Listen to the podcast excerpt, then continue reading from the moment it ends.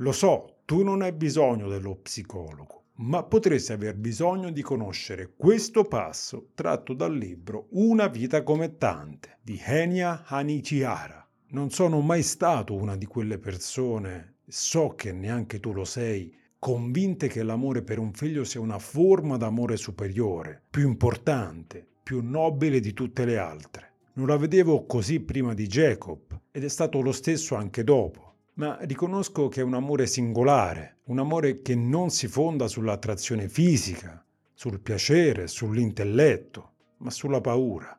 Non conosci la paura finché non hai un figlio e forse è questo che ce lo fa sembrare un amore così straordinario, perché la paura è straordinaria. Ogni giorno il tuo primo pensiero non è gli voglio bene, ma come sta?